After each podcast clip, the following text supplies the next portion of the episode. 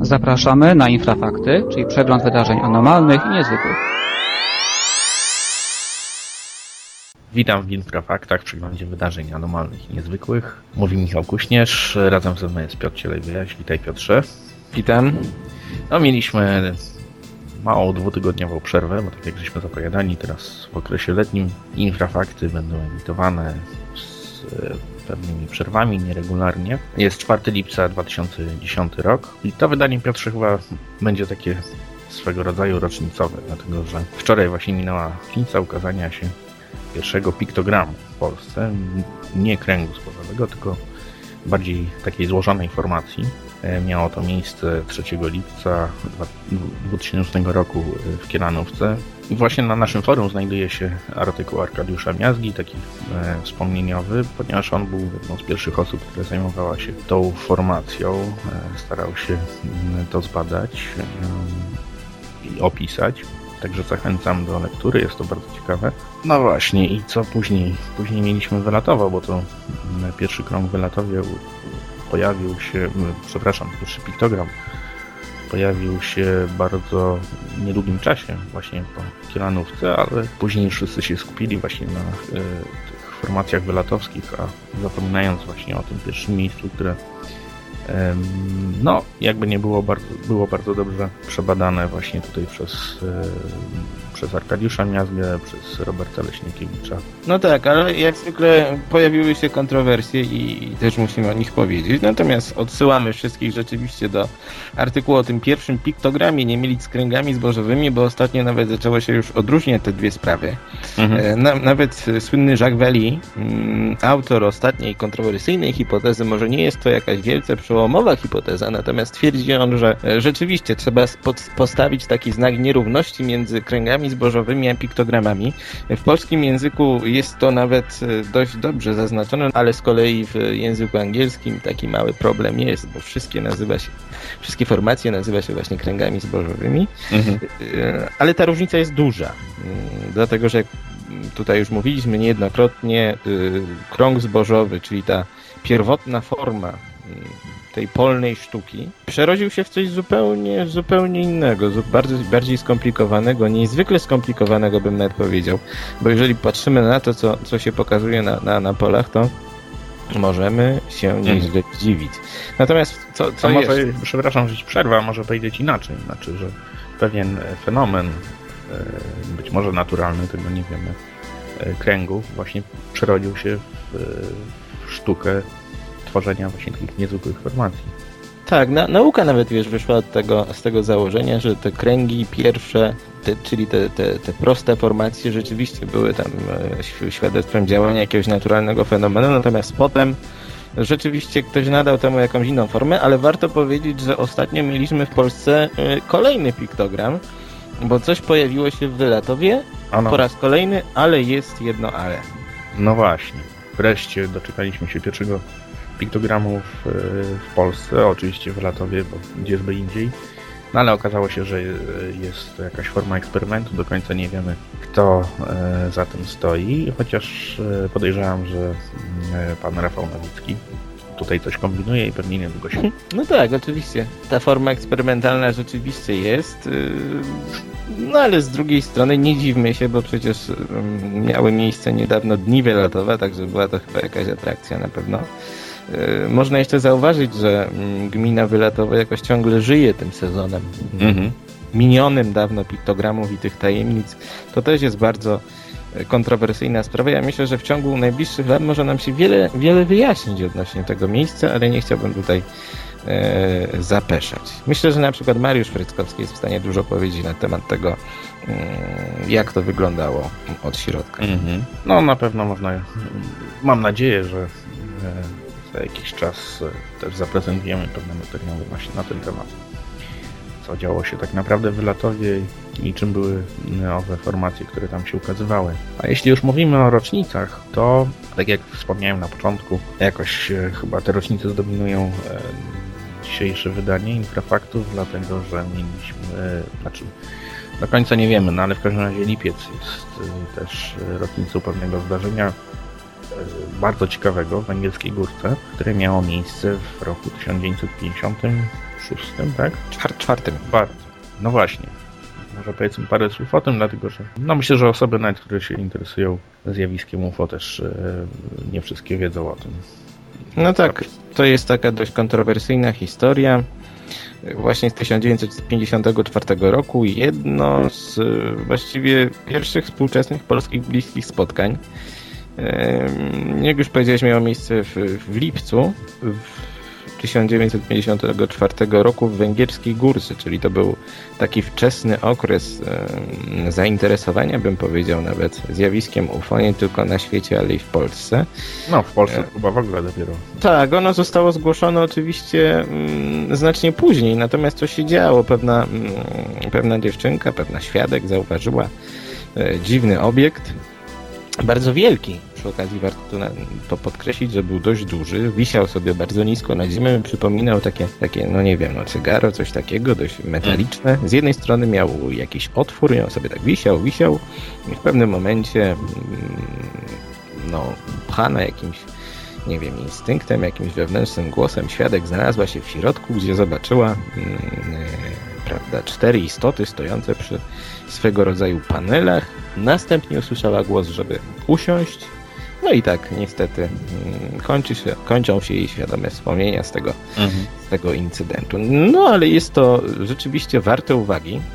Musimy pamiętać, że za pierwszy przypadek rzekomego uprowadzenia przez obcych uznawany jest przypadek Antonia Villas-Boasa z Brazylii z roku tysiąc dziewięćset pięćdziesiątego siódmego. Natomiast ja myślę, że Węgierską Górkę również możemy podczepić pod narodziny tej mm, współczesnej legendy, bo mm, ona się rozwinęła i dzisiaj ma już zupełnie inną formę. Natomiast warto zauważyć, że rzeczywiście coś takiego kiedyś w Polsce miało miejsce. Oczywiście nie wiemy, nie hmm. wiemy na ile to było mm, prawdziwe.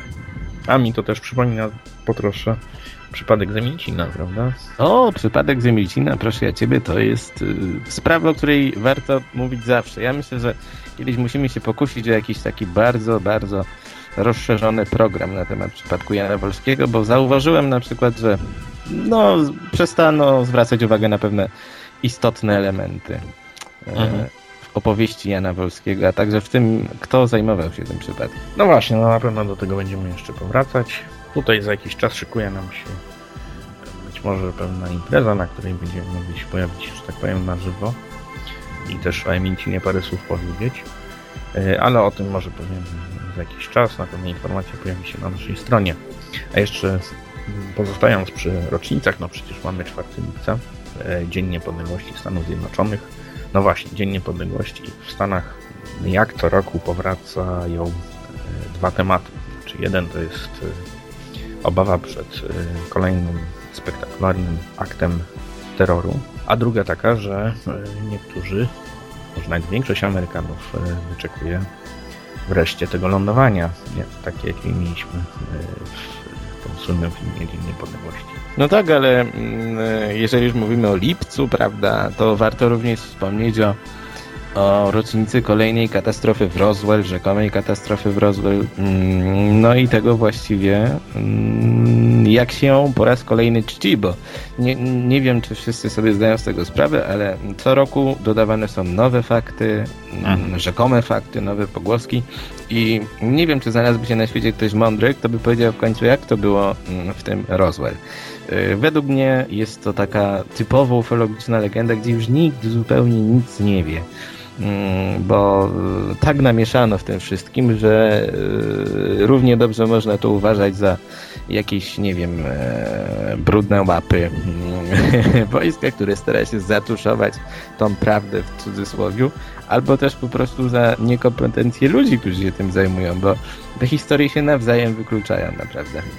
Dokładnie i co chwilę rzeczywiście pojawia się coś nowego. A tych y, prawdziwych świadków y, wydarzeń, bo to, coś tam na, na pewno miało miejsce, ubywa. Tak, y, ubywa, ale musimy też pamiętać o tych takich y, ciekawszych aspektach, bo jak powiedziałeś, coś się rzeczywiście stało, nikt nie wie, co to było.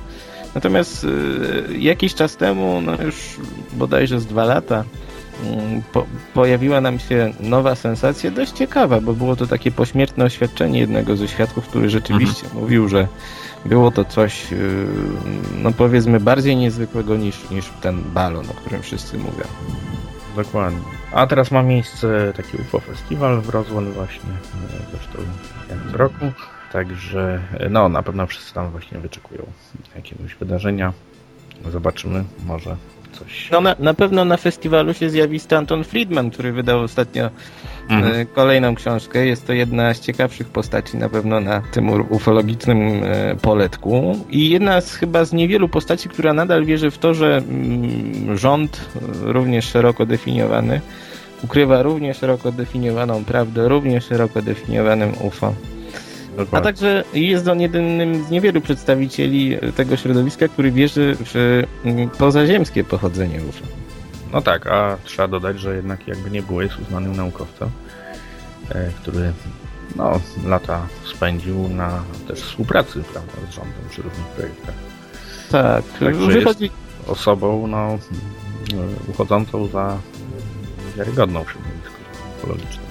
No tak, wychodzi z tego prostego założenia, że nawet w tej masie beznadziejnych przypadków, czy też przypadków ogólnie, w tych setkach, dziesiątkach tysięcy, musi się znaleźć rzeczywiście coś, co mm, no jest godne uwagi. No być może ma rację, chociaż y, teraz, jak zauważamy, modniejsze są takie troszkę inne hipotezy wskazujące y, na pochodzenie, prawda, U F O i kosmitów z jakichś jeszcze bardziej bardziej, prawda, fantastycznych miejsc, jak inne wymiary, czy równoległe wszechświaty.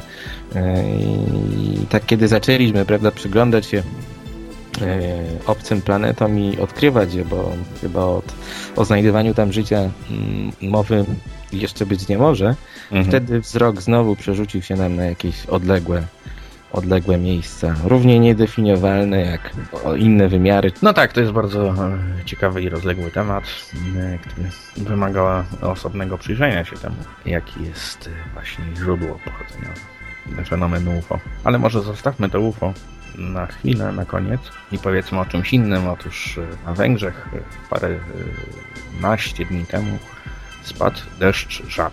To miało miejsce w miejscowości Rakóczifalva, jeśli dobrze czytam, jakieś sto kilometrów od, na wschód od Budapesztu.